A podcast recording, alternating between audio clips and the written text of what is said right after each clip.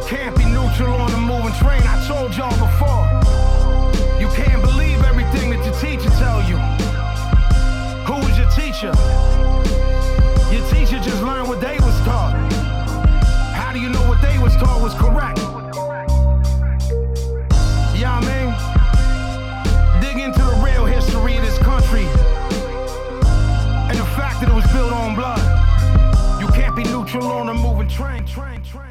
And that was an excerpt from the song Writings on Disobedience and Democracy by Vinnie Paz. Welcome to You Can't Be Neutral, a political podcast inspired by Howard Zinn and progressive and radical activism, taking a look at society, media, and politics. You can follow You Can't Be Neutral on Twitter at You Can't Be Neutral. You can go to YouCan'tBeNeutral.com where you can check out all the back episodes and you can find a link there to send me a message. You'll also find some links there to make a donation. You can make a one time or recurring donation to keep this podcast free and independent. First up, we have the abstract from a study. This is the Minderoo Monaco Commission on Plastics in Human Health. Plastics have conveyed great benefits to humanity and made possible some of the most significant advances of modern civilization in fields as diverse as medicine, electronics, aerospace, construction, food packaging, and sports.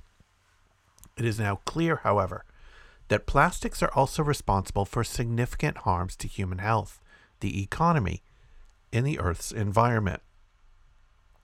These harms occur at every stage of the plastic life cycle, from extraction of the coal, oil, and gas that are its main feedstocks, through to ultimate disposal into the environment.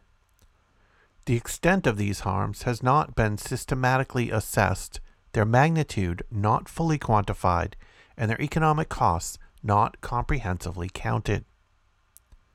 The goals of this Minderoo Monaco Commission on Plastics and Human Health are to comprehensively examine plastics' impacts across their life cycle on 1. human health and well being, 2.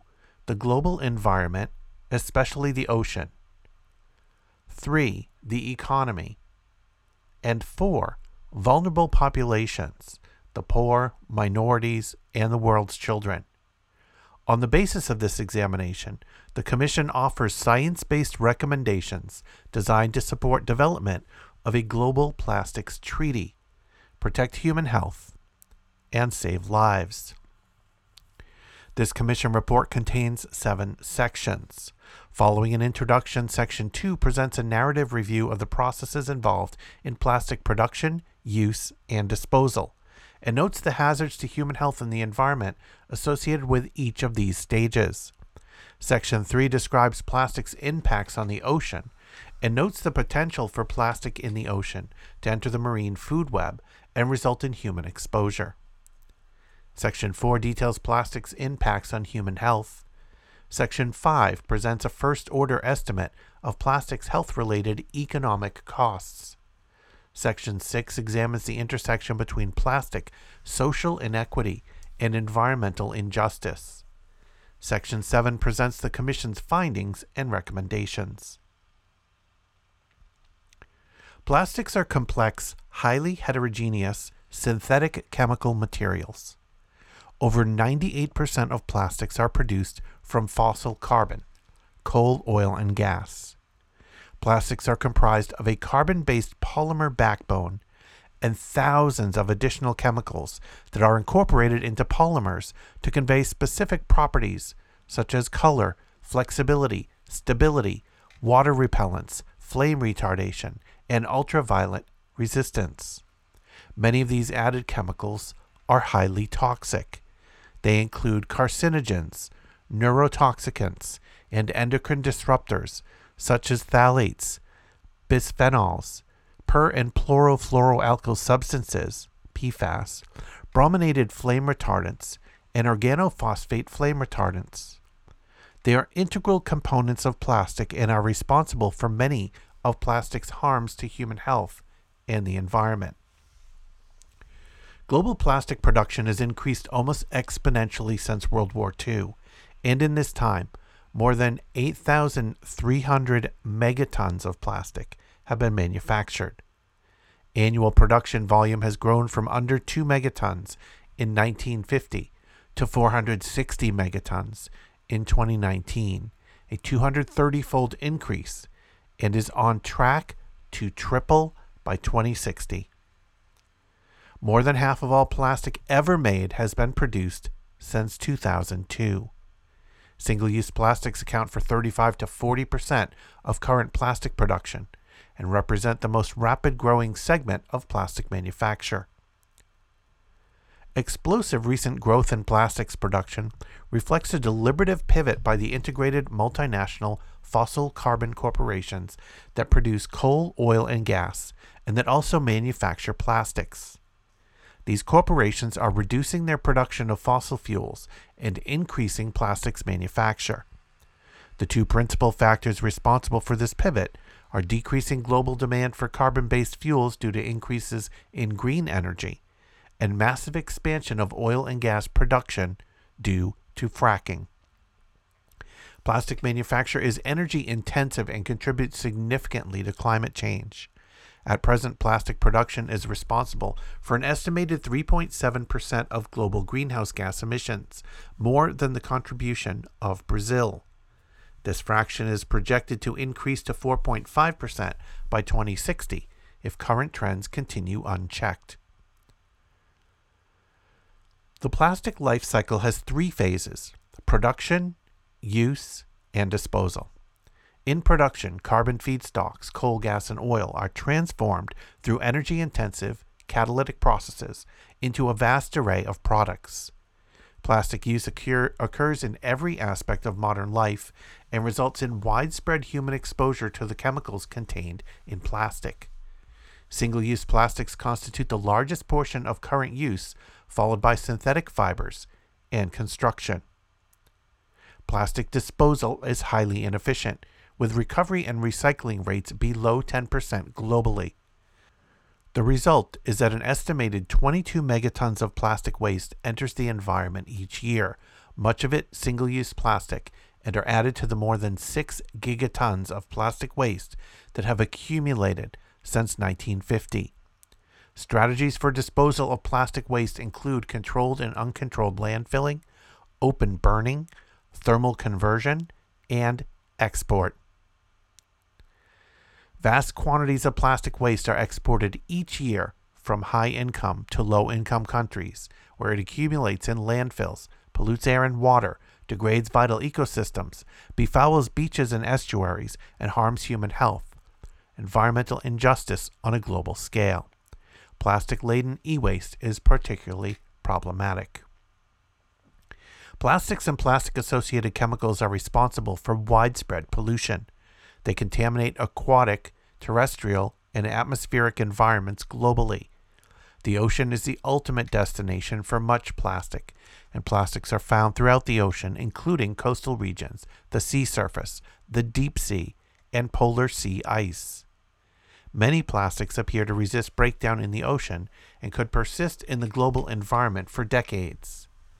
Macro and microplastic particles have been identified in hundreds of marine species in all major taxa, including species consumed by humans. Trophic transfer of microplastic particles and the chemicals within them has been demonstrated, although microplastic particles themselves appear not to undergo biomagnification Hydrophobic plastic associated chemicals bioaccumulate in marine animals and biomagnify in marine food webs. The amounts and fates of smaller microplastic and non and nanoplastic particles in aquatic environments are poorly understood. But the potential for harm is worrying given their mobility in biological systems. Adverse environmental impacts of plastic pollution occur at multiple levels from molecular and biochemical to population and ecosystem. MNP contamination of seafood results in direct, though not well quantified, human exposure to plastics and plastic associated chemicals. Marine plastic pollution endangers the ocean ecosystems upon which all humanity depends for food, oxygen, livelihood, and well being. Coal miners, oil workers, and gas field workers who extract fossil carbon feedstocks for plastic production suffer increased mortality from traumatic injury, coal workers' pneumoconiosis, silicosis, cardiovascular disease, chronic obstructive pulmonary disease, and lung cancer. Plastic production workers are at increased risk of leukemia, lymphoma, hepatic angiosarcoma, brain cancer, breast cancer, mesothelioma, neurotoxic injury, and decreased fertility. Workers producing plastic textiles die of bladder cancer, lung cancer, mesothelioma, and interstitial lung disease at increased rates. Plastic recycling workers have increased rates of cardiovascular disease, toxic metal poisoning, neuropathy, and lung cancer. Residents of fence line communities adjacent to plastic production and waste disposal sites experience increased risks of premature birth, low birth weight, asthma, childhood leukemia, cardiovascular disease, chronic obstructive pulmonary disease, and lung cancer. During use and also in disposal, plastics release toxic chemicals, including additives and residual monomers, into the environment and into people. National biomonitoring surveys in the USA document population wide exposures to these chemicals. Plastic additives disrupt endocrine function and increase risk for premature births, neurodevelopmental disorders, male reproductive birth defects, infertility, obesity, cardiovascular disease, renal disease, and cancers. Chemical laden MNPs formed through the environmental degradation of plastic waste can enter living organisms, including humans. Emerging, albeit still incomplete, evidence indicates that MNPs may cause toxicity due to their physical and toxicological effects, as well as by acting as vectors that transport toxic chemicals and bacterial pathogens into tissues and cells. Infants in the womb and young children are two populations at particularly high risk of plastic related health effects. Because of the exquisite sensitivity of early development to hazardous chemicals and children's unique patterns of exposure, plastic associated exposures are linked to increased risks of prematurity, stillbirth, low birth weight, birth defects of the reproductive organs, neurodevelopmental impairment, impaired lung growth, and childhood cancer. Early life exposures to plastic associated chemicals also increase the risk of multiple non communicable diseases later in life. Plastics harms to human health result in significant economic costs. We estimate that in 2015, the health related costs of plastic production exceeded $250 billion globally, and that in the USA alone, the health costs of disease and disability caused by the plastic associated chemicals PBDE, BPA, and DEHP exceeded $920 billion. Plastic production results in greenhouse gas GHG emissions equivalent to 1.96 gigatons of carbon dioxide annually. Using the U.S. Environmental Protection Agency EPA's social cost of carbon metric, we estimate the annual cost of these GHG emissions to be $341 billion. These costs, large as they are, almost certainly underestimate the full economic losses resulting from plastic's negative impacts on human health and the global environment. All of plastic's economic costs and also its social costs are externalized by the petrochemical and plastic manufacturing industry and are borne by citizens, taxpayers, and governments in countries around the world without compensation. The adverse effects of plastic and plastic pollution on human health, the economy, and the environment are not evenly distributed. They disproportionately affect poor, disempowered, and the marginalized populations, such as workers, racial and ethnic minorities, fence line communities, indigenous groups, women, and children, all of whom had little to do with creating the current plastics crisis and lacked the political influence or the resources to address it. Plastic's harmful impacts across its life cycle are most keenly felt in the global south, in small island states, and in disenfranchised areas in the global north. Social and environmental justice, SEJ principles, require reversal of these inequitable burdens to ensure that no group bears a disproportionate share of plastic's negative impacts and that those who benefit economically from plastic bear their fair share of its currently externalized costs. Conclusions It is now clear that current patterns of plastic production, use, and disposal are not sustainable and are responsible for significant harms to human health, the environment, and the economy, as well as for deep societal injustices. The main driver of these worsening harms is an almost exponential and still accelerating increase in global plastic production. Plastics harms are further magnified by low rates of recovery and recycling and by the long persistence of plastic waste in the environment. The thousands of chemicals in plastics, monomers, additives, processing agents, and non intentionally added substances include amongst their number known human carcinogens, endocrine disruptors, neurotoxicants, and persistent organic pollutants. These chemicals are responsible for many of plastic's known harms to human and planetary health. The chemicals leach out of plastics, enter the environment, cause pollution, and result in human exposure and disease. All efforts to reduce plastics hazards must address the hazards of plastic associated chemicals. Recommendations to protect human and planetary health, especially the health of vulnerable and at risk populations, and put the world on track to end plastic pollution by 2040. This commission supports urgent adoption by the world's nations of a strong and comprehensive Global Plastics Treaty in accord with the mandate set forth in March 2022 resolution of the United Nations Environment Assembly, UNEA. International measures such as Global Plastics Treaty are needed to curb plastic production and pollution because the harms to human health and the environment caused by plastics, plastic associated chemicals, and plastic waste transcend national boundaries, are planetary in their scale, and have disproportionate impacts on the health and well being of people in the world's poorest nations. Effective implementation of the Global Plastics Treaty will require that international action be coordinated and complemented by interventions at the national, regional, and local levels. This commission urges that a cap on global plastics production with targets, timetables, and national contributions be a central provision of the Global Plastics Treaty. We recommend inclusion of the following additional provisions. The treaty needs to extend beyond microplastics and marine litter to include all of the many thousands of chemicals incorporated into plastics. The treaty needs to include a provision banning or severely restricting manufacture and use of unnecessary, avoidable, and problematic plastic items, especially single use items, such as manufactured plastic microbeads. The treaty needs to include requirements on extended producer responsibility EPR that make fossil carbon producers, plastics producers, and manufacturers of plastic products legally and financially responsible for the safety and end of life management of all the materials they produce and sell.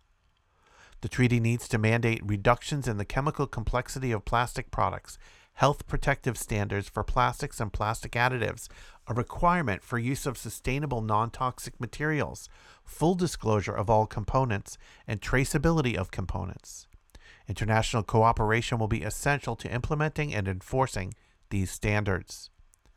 The treaty needs to include SEJ remedies at each stage of the plastic life cycle, designed to fill the gaps in community knowledge and advance both distributional and procedural equity. This commission encourages inclusion in the Global Plastics Treaty of a provision calling for exploration of listing at least some plastic polymers as persistent organic pollutants POPs, under the Stockholm Convention. This commission encourages a strong interface between the Global Plastics Treaty and the Basel and London Conventions to enhance management of hazardous plastic waste and slow current massive exports of plastic waste into the world's least developed countries. This commission recommends the creation of a permanent science policy advisory body to guide the treaty's implementation. The main priorities of this body would be to guide member states and other stakeholders in evaluating which solutions are most effective in reducing plastic consumption, enhancing plastic waste recovery and recycling, and curbing the generation of plastic waste. This body could also assess trade offs among these solutions and evaluate safer alternatives to current plastics. It could monitor the transnational export of plastic waste. It could coordinate robust oceanic, land, and air based MNP monitoring programs. This commission recommends urgent investment by national governments in research into solutions to the global plastic crisis. This research will need to determine which solutions are most effective and cost effective in the context of particular countries and assess the risks and benefits of proposed solutions. Oceanographic and environmental research is needed to better measure concentrations and impacts of plastics of less than 10 micrometers and understand their distribution and fate in the global environment.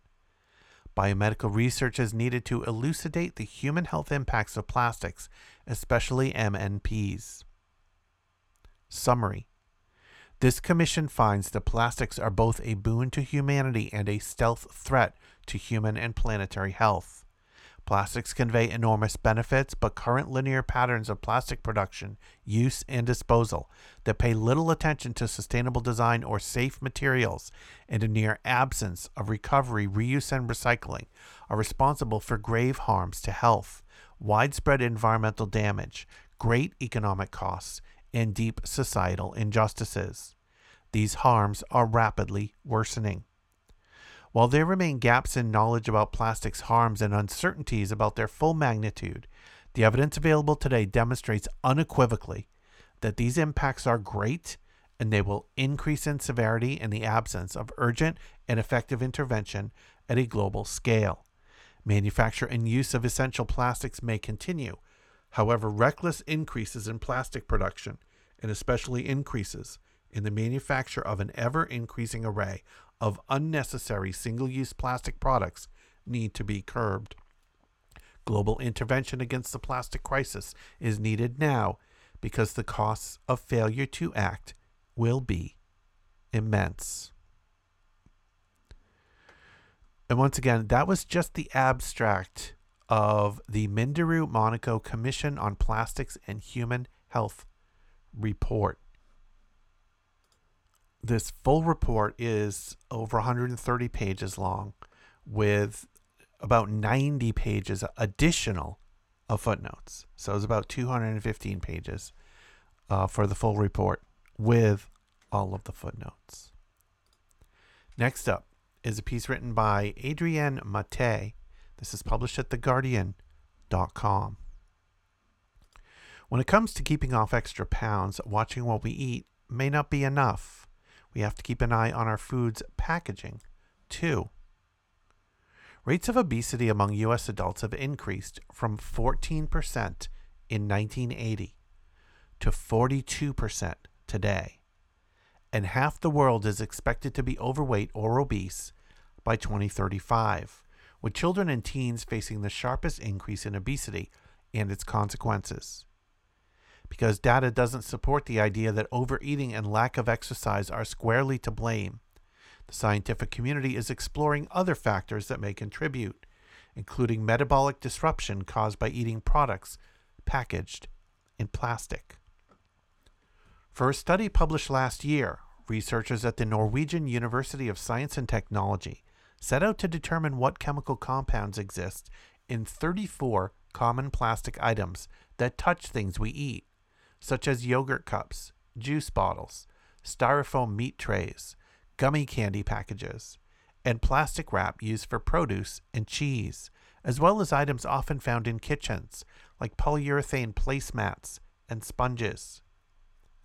Of the 55,000 chemicals the researchers found in these items, only 629 were identifiable, with 11 being known metabolic disruptors such as phthalates and bisphenols, which interfere with our body's ability to regulate weight, among other troubling health effects.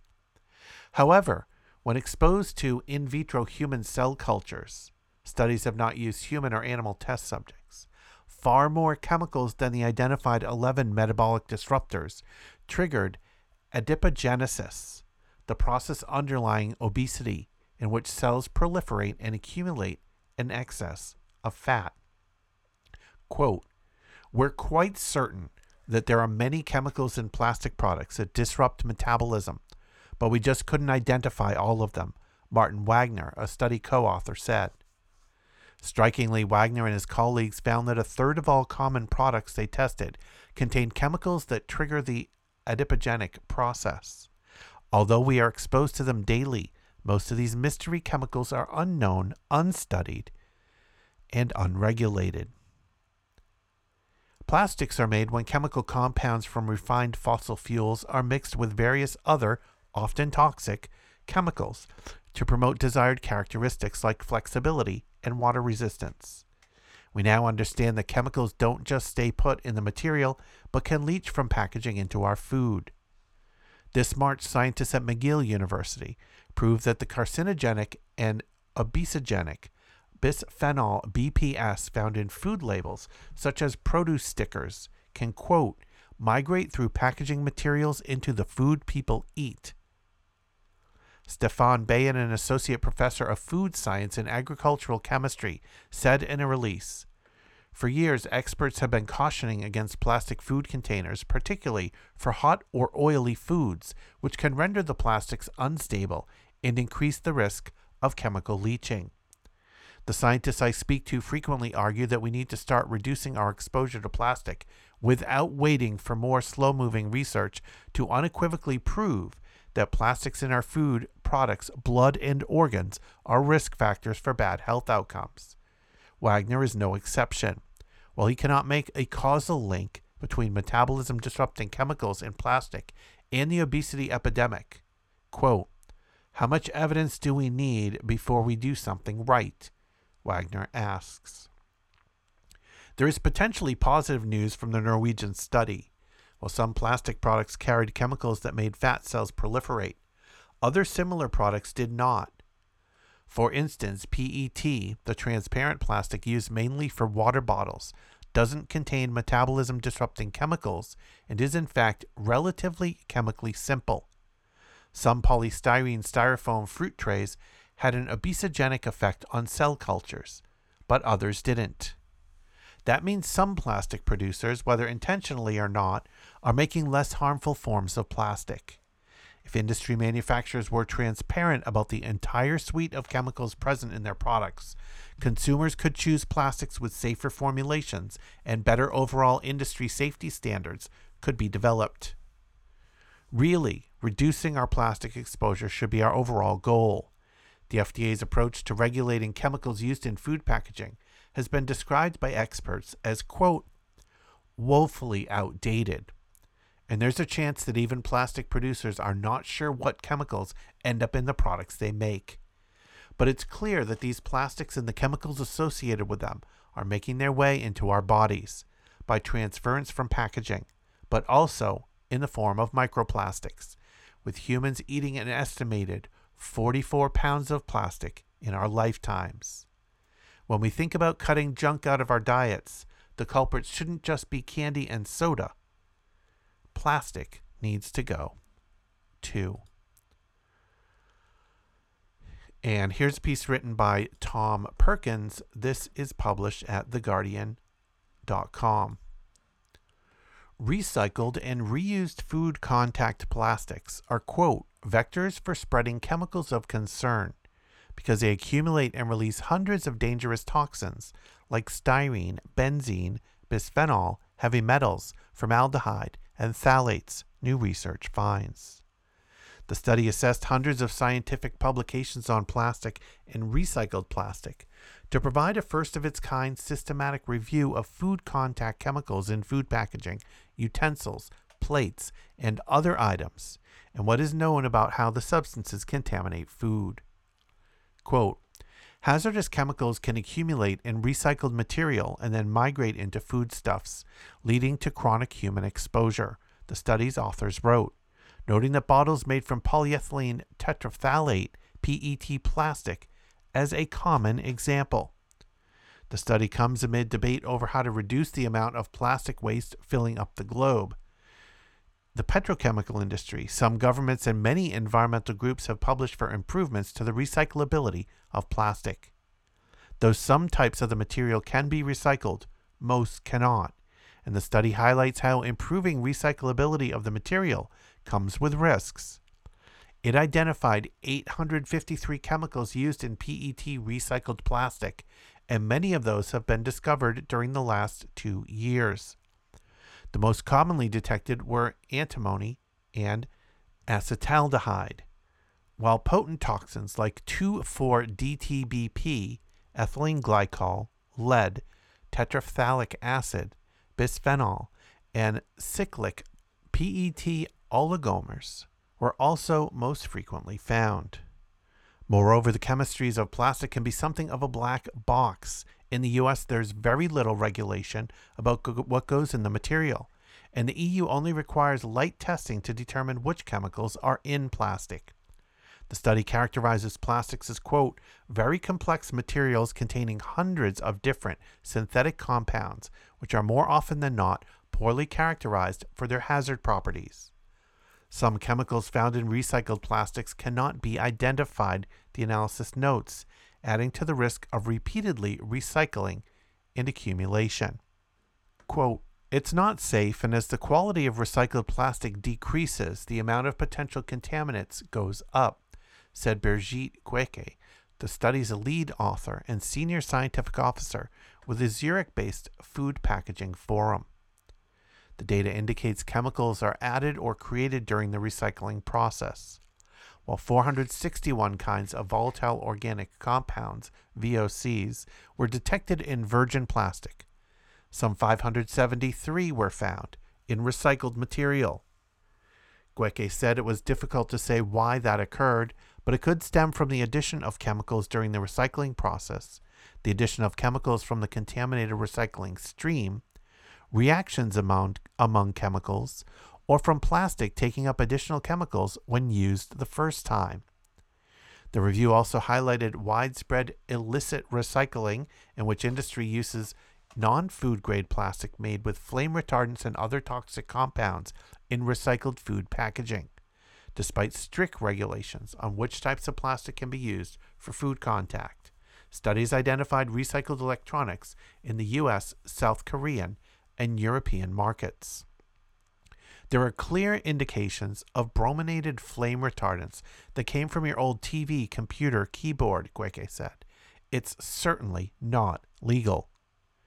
The review identified similar problems with reusable plastic items for food contact, such as kitchen utensils, water bottles, tableware, baby bottles, water dispensers, tubing of milking machines, and more.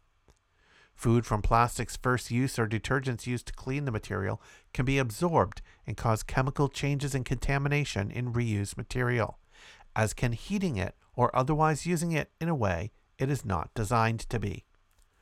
Consumers can protect themselves by avoiding plastic as much as possible, bringing non plastic carryout packages to restaurants, and moving food products from plastic packaging to containers made of safer materials.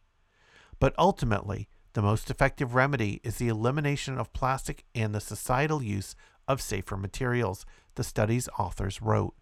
Quote, a shift towards materials that can be safely reused due to their favorable inert material properties could be a promising option to reduce the impacts of single use food packaging on the environment and of migrating chemicals on human health, the paper states. Here's a piece published at pluralistic.net. We're moving from some of the health effects of plastics to the whole problem of quote unquote recycling plastics. This is written by Cory Doctorow. Dow Chemicals plastered Singapore with ads for its sneaker recycling program, promising to turn old shoes into playground tracks. But the shoes it collected in its quote recycling bins were illegally dumped in Indonesia. This isn't an aberration. It is how nearly all plastic recycling has always worked. Plastic recycling's origin story starts in 1973 when Exxon scientists concluded that plastic recycling would never ever be cost effective. Parenthetically, Exxon knew about this too. Exxon sprang into action. they popularized the recycling circular arrow logo and backed anti littering campaigns that blamed the rising tide of immortal toxic garbage on people's laziness.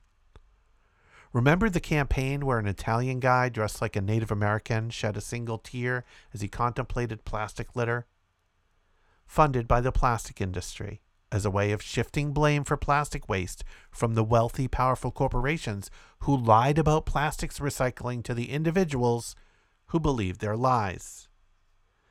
When I was a kid in Ontario, we had centralized, regulated, reusable bottle deposits.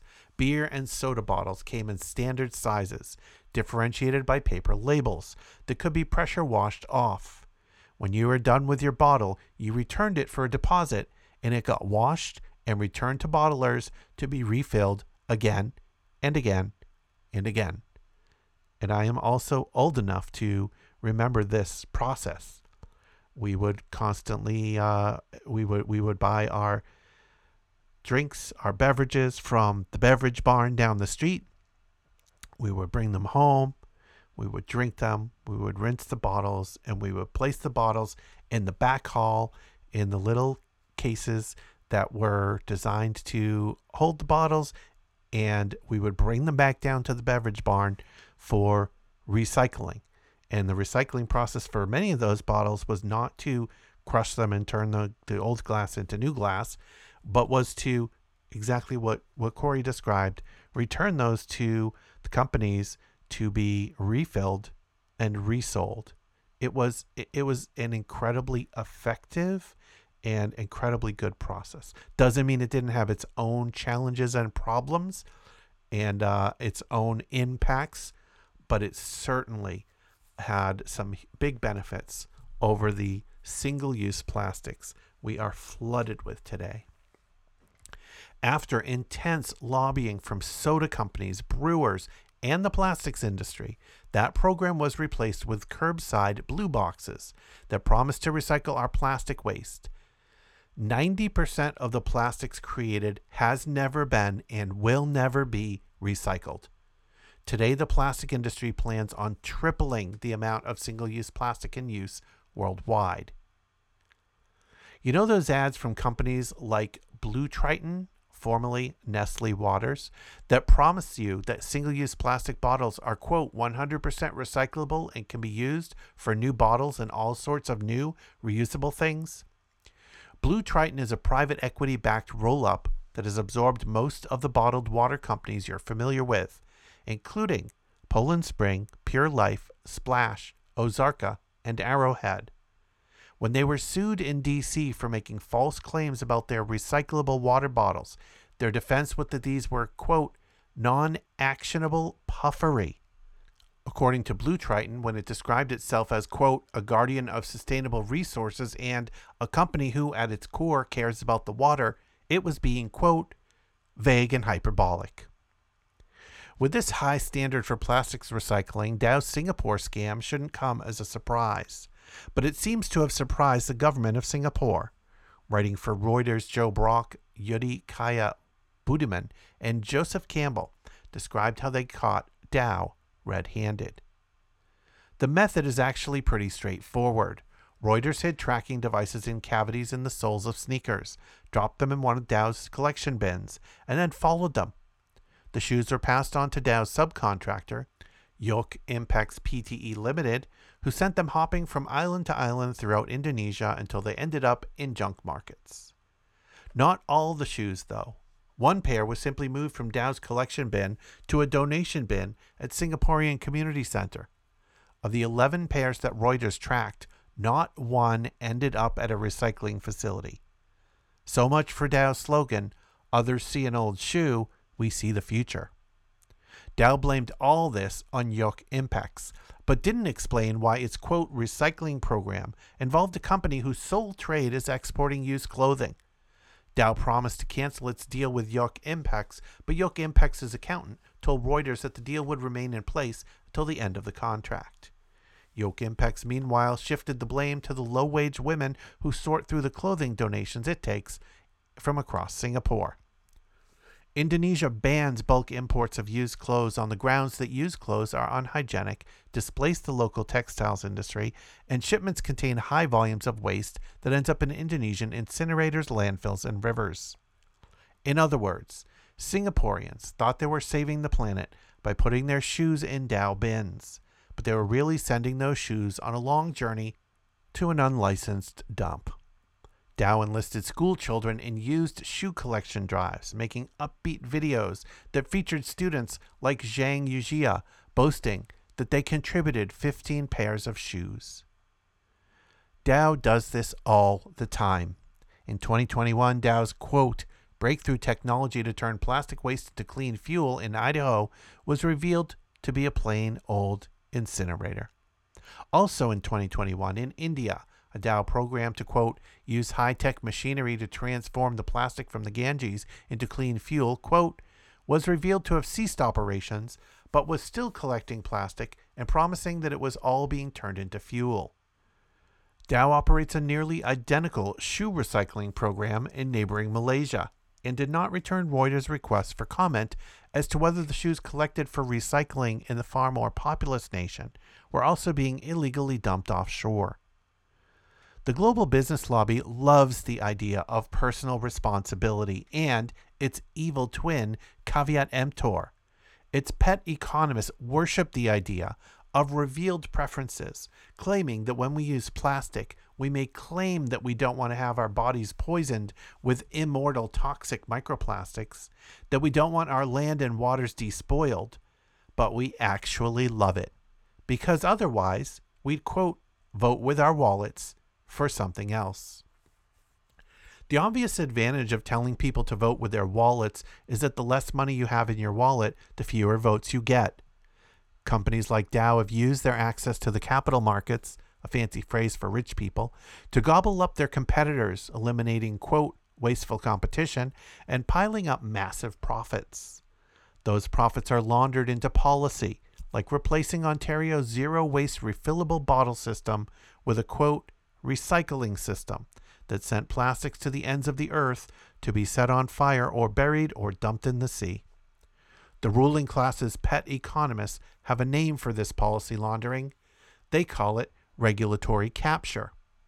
Now, when you hear regulatory capture, you might think about companies that get so big that they are able to boss governments around, with the obvious answer that companies need to be regulated before they get too big to jail. But that's not how elite economists talk about regulatory capture. For them, capture starts with the very existence of regulators. For them, any government agency that proposes to protect the public from corporate fraud and murder inevitably becomes an agent of the corporations it is supposed to rein in. So the only answer is to eliminate regulators altogether. This nihilism lets rich people blame the rest of us for their sins. Quote, if you didn't want your children to roast or freeze to death in the climate emergency, you should have sold your car and used the subway that we bribed your city not to build. Nihilism is contagious. Think of the music industry. Before Napster, 80% of the music ever recorded was not for sale, banished to the scrap heap of history and the vaults of record companies who paid farcically low sums to their artists. During the file sharing wars, lit- listeners were excoriated for failing to pay for music, much of which wasn't for sale in the first place. But today, fans overwhelmingly pay for Spotify, a streaming service that notoriously pays musicians infinitesimal sums for their work. Spotify is a creature of the big three labels Sony, Universal, and Warner, who owns 70% of all the world's recorded music copyrights and 65% of all the world's music publishing.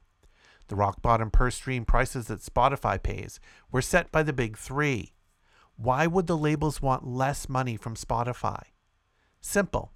As co owners of Spotify, they make more money when Spotify pays less for music. Musicians have a claim on the money they take out of Spotify as royalties. But dividends, buybacks, and capital gains from Spotify are the labels to use as they see fit. They can share that bounty with some artists, all artists, or no artists. Not only that, but the Big Three's deal with Spotify includes a quote, most favored nation clause, which means that the independent artists who aren't under Sony UMG Warner's thumb have to take the rock bottom rate the Big Three insisted on. Likewise, the small labels who compete with the Big Three. The difference is that none of these artists and small labels have massive portfolios of Spotify stock, nor do they get free advertising on Spotify or free inclusion on hot Spotify playlists or monthly minimum payouts from Spotify. The idea that we shop at the wrong kind of monopolist in the wrong way is a recipe for absolute despair. It doesn't matter whether you listen to music with the big tech owned monopoly service, YouTube, or the big content owned monopoly service, Spotify. The money you hand over to these giant companies goes to artists the same way that the sneakers you put into a Dow collection bin goes to a recycling plant. Think of the billions of human labor hours we all spent washing and sorting our plastics for a recycling program that didn't exist and will never exist. Imagine if we'd spent that time and energy demanding that our politicians hold petrochemical companies to account instead. At the end of Break 'em Up, Zephyr Teachout's outstanding 2020 book on monopolies, Teachout has some choice words for, quote, consumerism as a theory of change. She writes that if you're on your way to a protest against a new Amazon warehouse, but you never make it because you waste too much time looking for a mom and pop stationers to sell you a marker to write your protest sign, Amazon wins. The problem isn't that you shop the wrong way. Yes, by all means, support the creators and producers you care about in the way that they prefer, but keep your eye on the prize.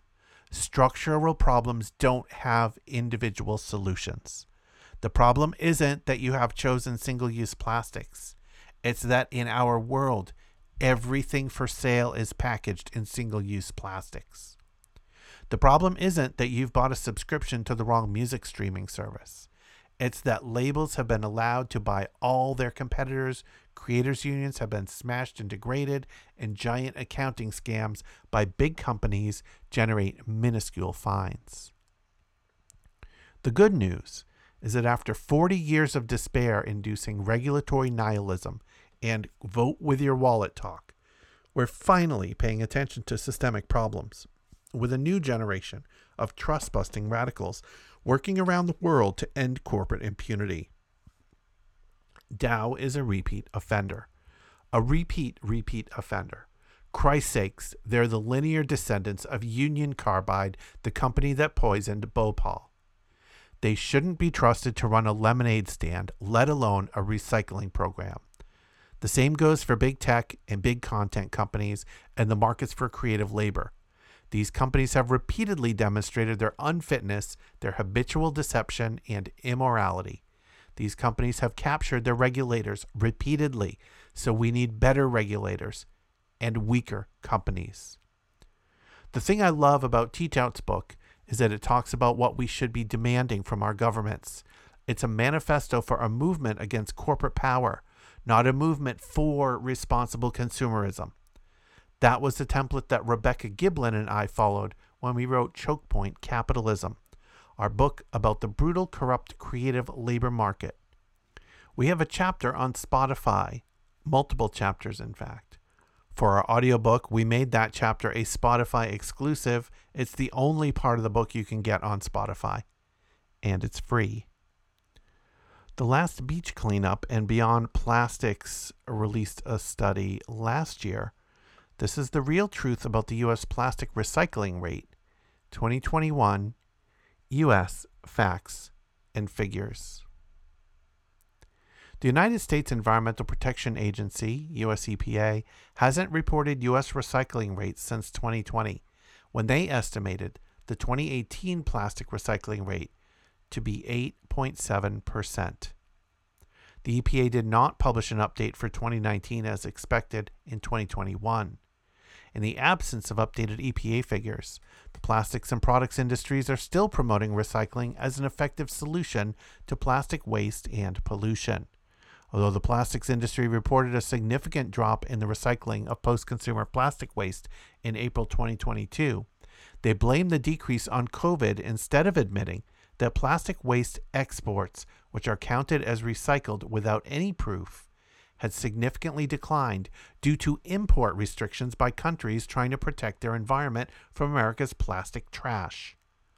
Even when the plastics industry's own data shows a serious decline, they continue to claim that plastic recycling will work someday if consumers just try harder to recycle. To be clear, the high recycling rates of post consumer paper, cardboard, and metals prove that recycling can be an effective way to reclaim valuable natural material resources. The problem lies not with the concept or process of recycling, but with the material itself. It is plastic recycling that has always failed. Even when millions of tons of waste plastic were still being exported to China each year, plastics recycling never managed to reach 10%. Despite the stark failure of plastics recycling, the plastics, packaging, and products industries have waged a decades long misinformation campaign to perpetuate the myth that plastic is recyclable. We can't be fooled any longer by illusory circular economy of plastic schemes promoted by companies and the trade associations, consultants, and NGOs that they fund. We must use sound science, credible data, and economic facts to adopt legitimate plastic waste and pollution reduction strategies to make real progress at serious scale now. Based on the facts detailed below, the current 2021 U.S. plastic recycling rate is estimated to be between 5 and 6 percent. Factoring in additional losses that aren't measured, such as plastic waste collected under the pretense of recycling that are burned, the U.S. true plastic recycling rate may be even lower. For example, plastic waste collected for recycling is sent to cement kilns and burned in Boise, Idaho, and Salt Lake City, Utah. The relentless focus on the future of potential for recycling to reduce plastic waste and pollution flies in the face of the hard facts. Plastic waste generation is increasing in the U.S., up from 60 pounds per person in 1980 to 218 pounds per person in 2018, a 263% total increase. Not one single type of plastic food service item including the polypropylene cup lids that Starbucks touts as recyclable, has ever been recyclable per the FTC Green Guide legal definition. Toxicity risks in recycled plastic prohibit, quote, the vast majority of plastic products and packaging produced from being recycled into food grade packaging. The expansion of virgin plastic production is keeping the prices of high quality new plastics low in comparison to higher cost recycled plastic. And advanced chemical recycling fails in recycling post consumer mixed plastic waste due to insurmountable contamination, environmental, and economic barriers. Looking at the full picture, plastic recycling has never lived up to the promises made by the plastics and products industries, and it never will. These facts show that the only thing the plastics and products companies have successfully recycled are their failed promises on plastics recycling. The paltry 5 to 6% U.S. plastic recycling rate in 2021 should be a wake up call to the false promise that plastic recycling is a credible solution to plastic waste and pollution. It's time to implement real solutions, particularly the reduction of single use plastic food service items that have the highest likelihood of polluting our environment. A brief history of U.S. plastic waste exports and recycling rates. We've seen promises, goals, ambitions, and aims to increase plastics recycling and reduce the number of plastic bags they hand out repeatedly by the plastics and product companies, their trade organizations, and the NGOs they fund for the past 30 years. In 1992, the American Plastics Council, now part of the American Chemistry Council, pledged to increase recycling of rigid plastic containers to 25% by 1995. However, when they failed to meet that promise in 1996, it was quietly and conveniently forgotten. Historically, the US EPA has published the quote, Advancing Sustainable Materials Management Facts and Figures report, with details of the fate of municipal waste annually on November 15th. The most recent data was published by the US EPA on, in November 2020 for the year of 2018. As shown in Figure 1 from 1980 through 2018, plastic waste generation has increased fivefold in the U.S. from 7.4 to 35.7 million tons per year, while the plastic recycling rate has never reached 10%. The peak recycling rate reported by the US EPO, EPA was 9.5% in 2014, although that number also counted US exported material as recycled when it was largely burned or dumped. The 9.5% included 2.1 million tons of plastic waste to non OECD countries, of which 1.2 million tons were sent to China. Since 2018, the U.S. plastic recycling rate has declined along with declining exports of waste, as China and other countries have closed their ports to America's unrecyclable and polluting trash exports. The U.S. plastic recycling rate peaked at a dismal 9.5%, including exports, and is now in an irreversible decline to eventual insignificance. I think it probably was uh, insignificant to start. Plastic waste exports previously counted as recycled plastic are decreasing due to import bans by China and Turkey and contamination limits set by countries under the Basel Convention plastic waste amendments. According to the U.S. plastic waste export data, shown in Figure 2, total U.S. plastic waste exports decreased from 1.84 million tons in 2017 to 0.61 million tons in 2021. The downward trend in plastic waste exports is a positive trend given the harms of plastic waste exports have caused in receiving countries, as documented in over 100 reports and investigations. The U.S. must take responsibility for managing its own plastic waste. The source reduction of plastic waste through lightweighting of plastic packaging that's been touted by the plastics industry as another way to reduce plastic waste has also been a failure.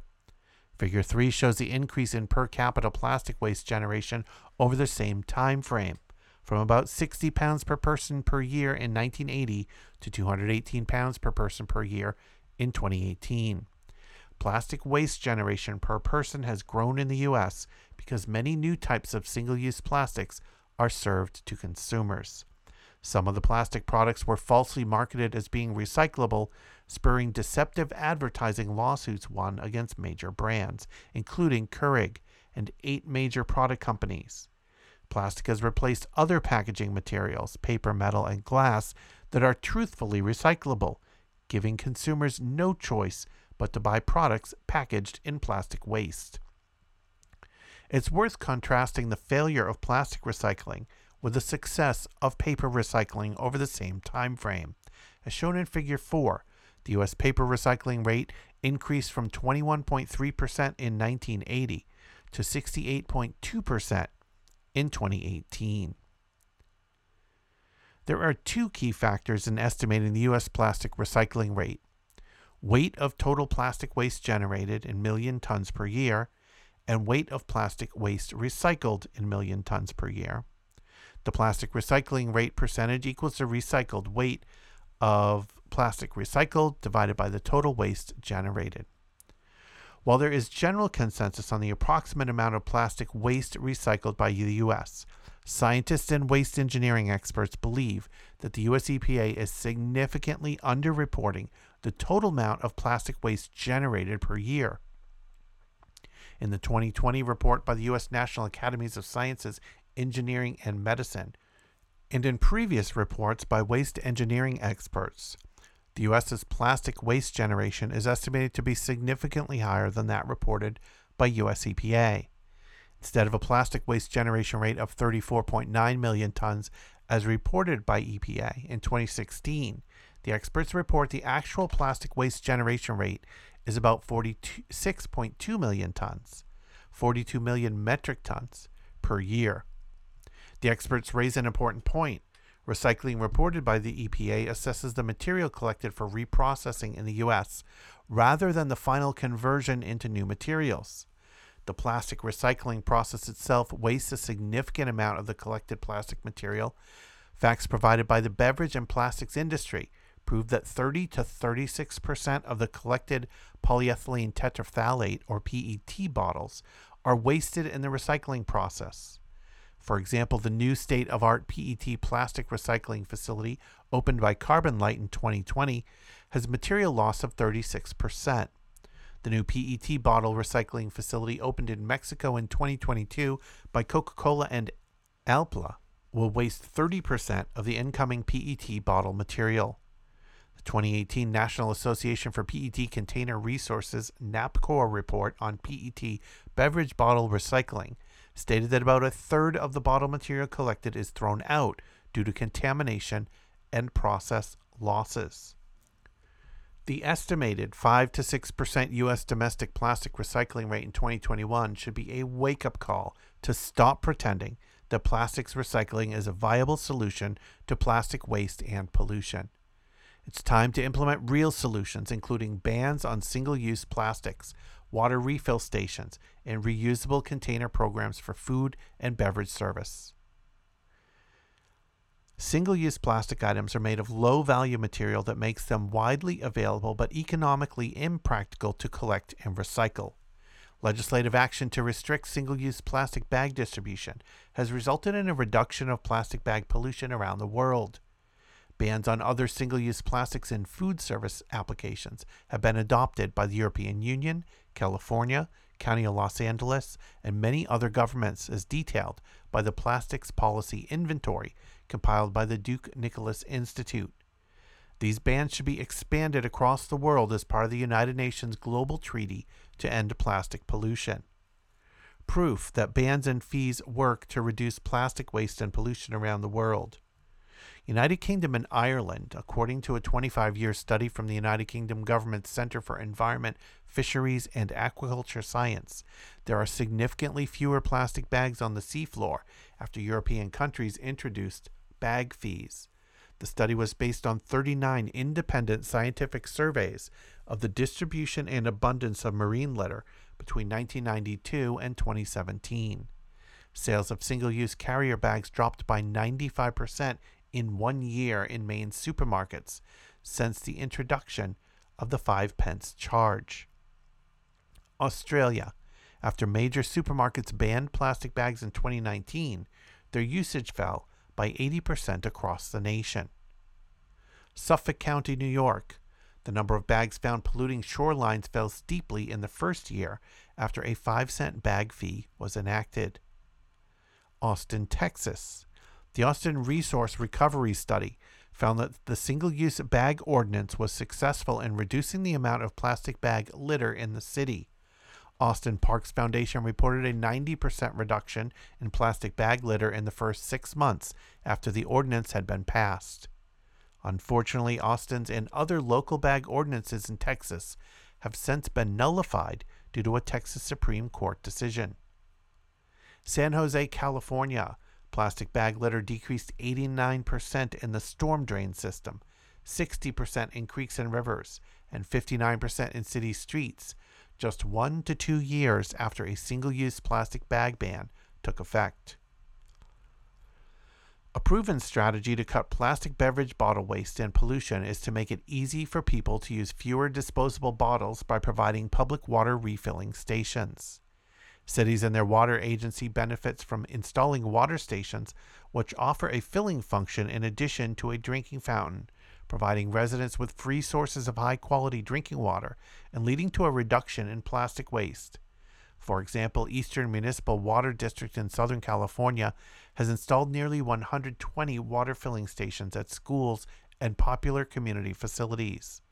The successful use of 21 hydration stations at the Los Angeles Convention Center has stopped the waste of 150,000 plastic water bottles and led to a ban on single use plastic bottles throughout the facility to celebrate Earth Day, 22 April. Every airport, train station, bus station, public building, and public space should install water refill stations. Water filling stations provide free, high quality drinking water to the public without any of the downsides of single use plastic waste and pollution. Reusable container programs for food and beverage service. As detailed by Upstream Solutions, the science shows that reuse clearly beats single use in the environmental metrics on which they've been compared greenhouse gas emissions, water consumption, resource extraction, waste generation, litter generation, and plastic pollution.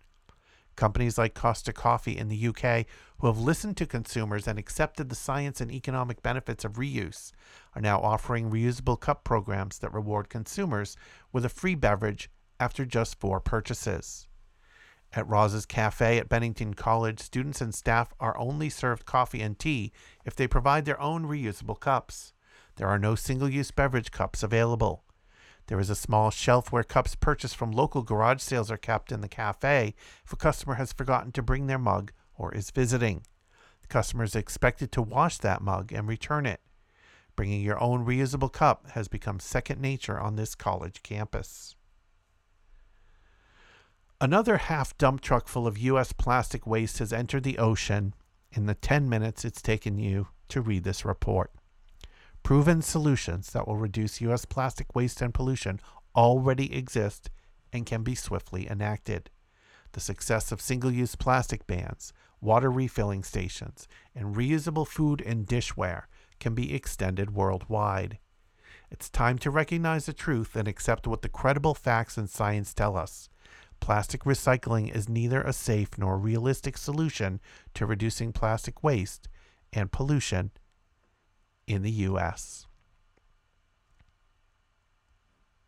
Next up is another piece from The Guardian, this one written by Layla Taheri. Rubbish seems to be everywhere you look. As one of the leaders of a community wetlands group in northwest London, I've witnessed a cormorant diving into a bobbing flotilla of plastic, shores made up of plastic, and a heron starving to death due to red nylon tangled around its beak. Last month, a new disease caused solely by plastics was discovered in seabirds.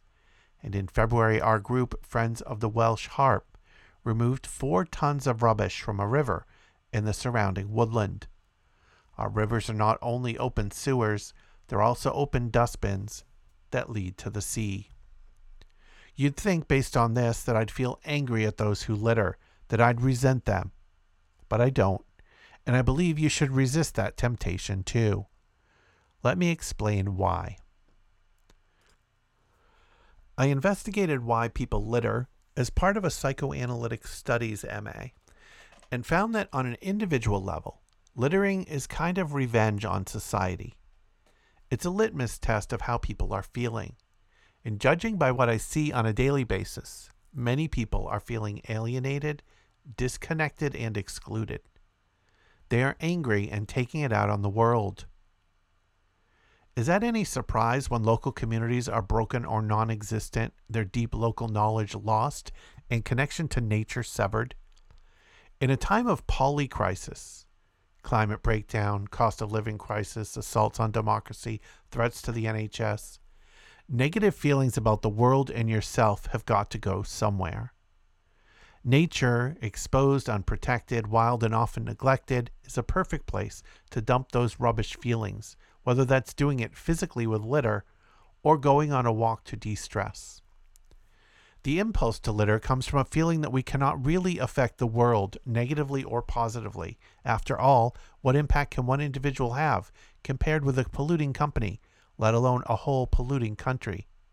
It comes from a lack of belief in the power of the individual to effect change, which in itself is rooted in feelings of despair and hopelessness. Such feelings are understandable when the scale of the environmental crisis is as staggering as it is now. When we assume the moral fault lies only with the litterers, we let those creating the systemic problems off the hook. After all, littering exposes our economic model for what it is profit driven, unaccountable, and amoral. Littering is fueled by manufacturers that continue to push hard to generate waste for profit. In the 1950s, a speaker at a plastics conference announced to delegates that, quote, your future is in the garbage wagon. The public were actually taught by these profiteers to throw things away so they can keep making and selling.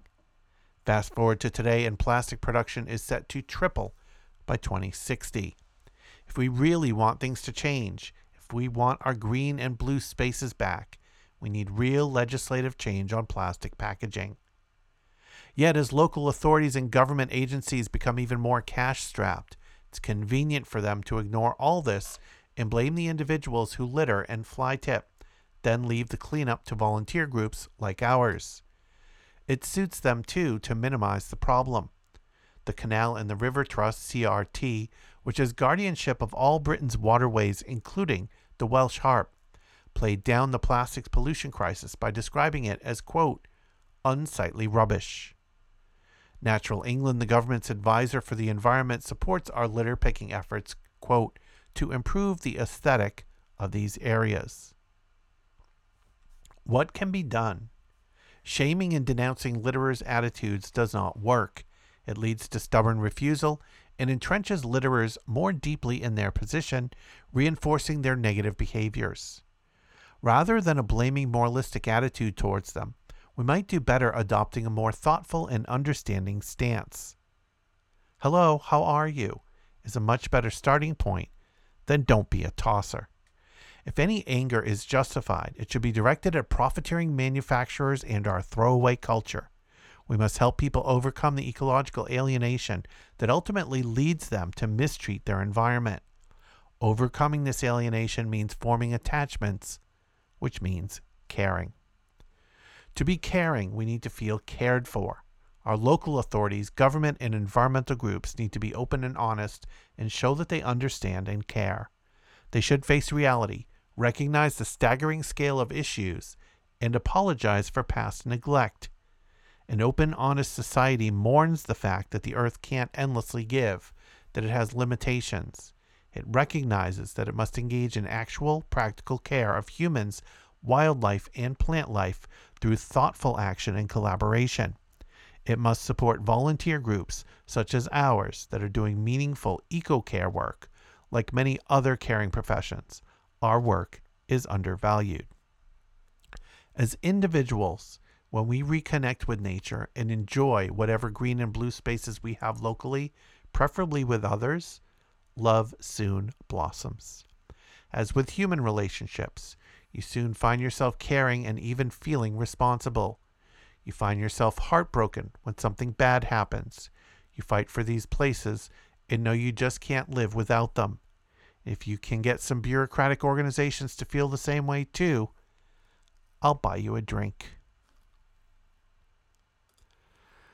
And finally, for this episode, uh, despite the clear evidence that our individual actions will not solve these problems, um, creating new systems that allow us to consume in ways that are less harmful is ultimately beneficial. This piece is written by Saira Bajwa. It is published at nextcity.org.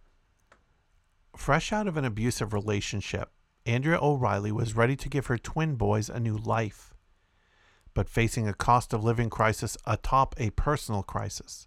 The prospect of buying the basics they would need clothes, bottles, bouncers, a changing table, a baby monitor, car seats, strollers, and more was daunting. That's when the Philadelphia mom decided to try her neighborhood Buy Nothing group, where hundreds of locals gave away and exchanged items for free. I went to the Buy Nothing page, and the compassion and generosity of everyone was amazing, says O'Reilly, who asked to be quoted under a pseudonym amid a legal battle for custody of her children.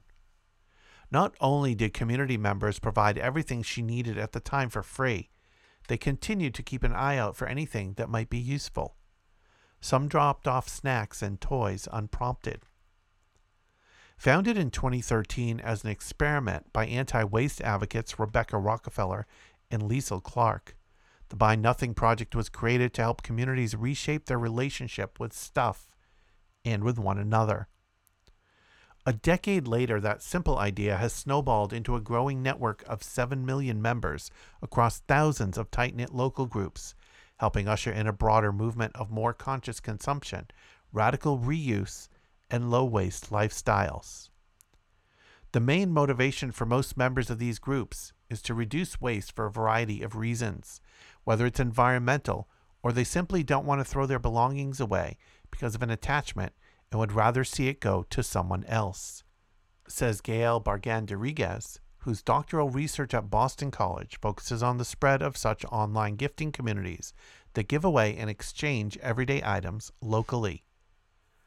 But the founders believe the initiative has the ability to transform an increasingly consumerist society. Our vision for the Buy Nothing Project is to have a hyper local gift economy in every community on Earth within the next five years, so neighbors can give ask, and share their gratitude with each other daily, co founder Liesl Clark tells Analyst News. This is how we hope to bring about social, economic, and environmental change. Indeed, in joining such groups, participants quickly begin to tap into something deeper. People found that after a while of using the groups and witnessing all the generosity and seeing all the comments, it made them feel like they were part of a community, says Bargan Rodriguez. Beyond sustainability and convenience, Buy Nothing groups hosted on Facebook or the project's own app emphasize that all exchanges must be free. Quote, all gifts must be given without any strings attached and without any expectation of reward other than the joy of giving. Read the Buy Nothing Project's official rules. But they don't call it philanthropy. We are a gift economy, not a charity. We see no difference between want and need, waste and treasure. The online gift economy has taken off with a variety of manifestations, including the nonprofit Free Cycle, where Buy Nothing's founders met, Facebook Marketplace, and so called mommy groups, where mothers offer up items their own children have outgrown. Members connect and give away their things to others who could use them or put out requests for items they are specifically interested in finding. The impact of watching these connections unfold, some users say, makes these groups even more valuable than their environmental, economic, and anti consumerist utility. While most participants aren't looking for long lasting community connections, the sense that their neighbors are helping one another or being generous does contribute to a sense of belongings to a neighborhood where people are kind and willing to help each other, Bargan Rodriguez says.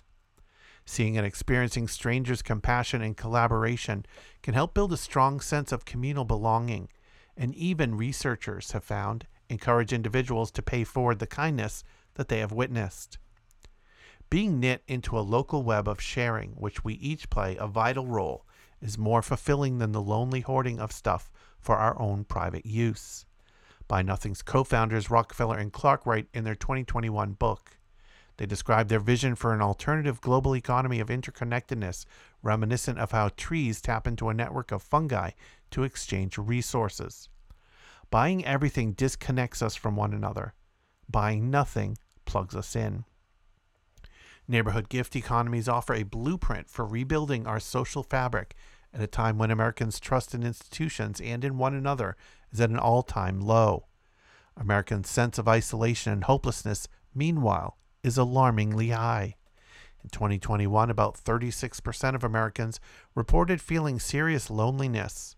It's a finding that has led researchers at Harvard's Making Caring Common project to urge reimagining and reweaving our social relationships and remembering that we have commitments to ourselves, but we also have vital commitments to each other, including those who are vulnerable. Lori Frankel Sussman, an event planner turned stay at home mom, knows firsthand the power of the Buy Nothing movement to bring neighbors together. After a recent pantry cleanout, she posted a photo on her local Buy Nothing group of a few excess items pancake mix, peanut butter, diced peaches, yeast, hot sauce. This looks like a Food Network challenge, one neighbor joked in the comments. When group members piped in with potential meal ideas, Sussman suggested they both divide the items, cook a meal, and post the results for the group to vote on. I was amazed at what they came up with from random items from my pantry cleanup, and it was really entertaining, she says. Her simple post turned into a local cooking competition, complete with judges, with nearly 70 neighbors cheering contestants on and voting on a winning meal a spicy peanut pork belly and peach empanada with peach salsa. plus chocolate and peanut butter glazed donuts, and homemade peach ice cream for dessert. Even though I'm a vegetarian, that's the one I'd want to try, one commenter voted. Bravo, this was so much fun, another wrote. Such wholesome exchanges, Sussman says, are the norm for the warm, welcoming community in our Buy Nothing group. Exchanging of used items was once confined to thrift stores, yard sales, and trash day curb hauls. It's now easy to search for used items, often being given away for free, in an online neighborhood group or an app. Social media brings the garage sale to your phone and allows users to rethink what's worthy of donation.